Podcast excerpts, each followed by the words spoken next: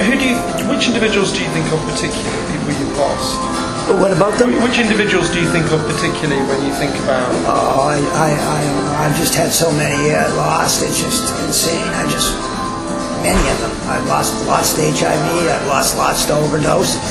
But the thing about addiction is, it's a, addiction is very much a disease. It's lonely, being alone and loneliness, and so you protect yourself not only from other people, like you, you know, you pull away from your family, you put up these huge walls around, so that when people die, you still have this protective wall. So, you know, you, you, you're shamed and you shame yourself into this silo of, of, of concrete